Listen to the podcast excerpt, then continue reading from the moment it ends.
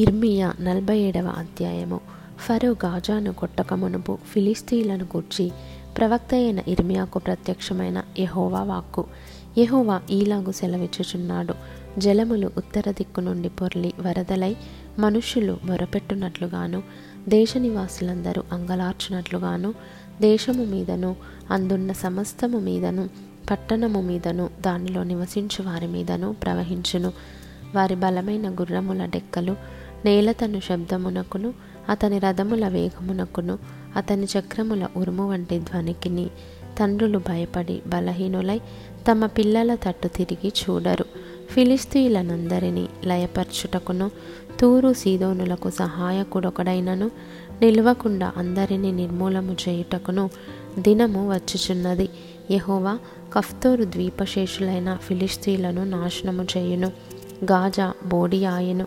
మైదానంలో శేషించిన అష్కెలోను నాశనమాయను. ఎన్నాళ్ళ వరకు నిన్ను నీవే గాయపరుచుకుందువు? యహోవా ఖడ్గమా ఎంతవరకు విశ్రమింపక ఎందువు నీ వరలోనికి దూరి విశ్రమించి ఊరకుండుము.